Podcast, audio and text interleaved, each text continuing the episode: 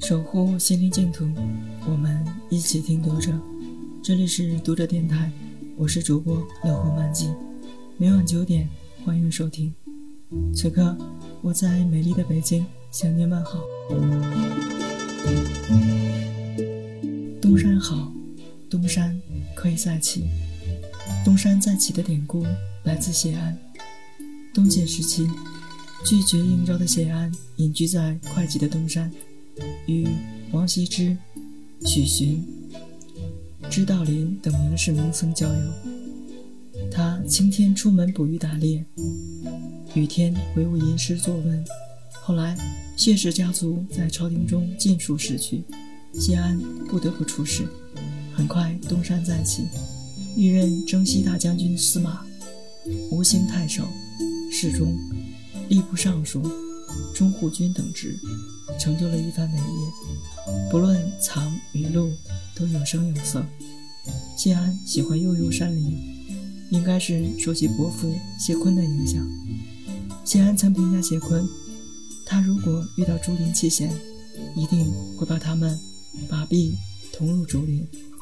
谢坤字忧郁，他让一座山永恒地住在心里，因此留下了“胸中有丘壑”的典故。据传。当年谢坤到建康公干，在东宫见到太子司马绍，司马绍问：“时论都将你与余亮相比，你对此有什么看法？”谢坤答：“以礼制整治朝廷，为百官做榜样，我不如余亮。至于一丘一壑、激情山水，我认为自己可以超越他。”谢坤将自己安置在山水中，于是成为画家们最好的素材。东晋最著名的画师顾恺之画谢坤像，把他安置在山崖乱石中，并调侃说：“既然谢幽玉喜欢丘壑，那就把他安置在山崖沟壑里算了。”将谢幽玉画得最好的是元朝的赵孟頫。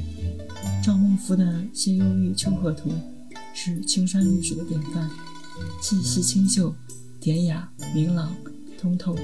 仿佛整个世界都用水洗过一样。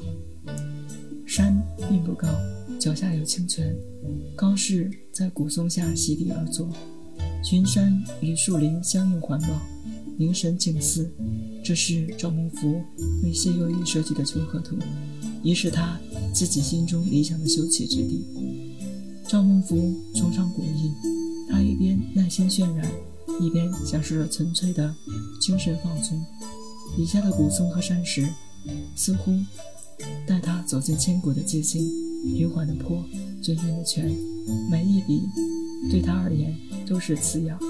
唐诗曰：“世朝聪明丽，林泉既清通。”谢坤似乎只对悠悠山水感兴趣。谢坤的寂清山水不是玩物丧志，而是超然之旷大。这一点令赵孟頫望尘莫及。想到赵孟頫，我会心疼。他才华出众，却背负着时代的伤痛；欲挣脱尘莽，却一生不能阻断。读者电台今天的节目就为大家分享到这里，更多收听敬请关注。晚安，好梦。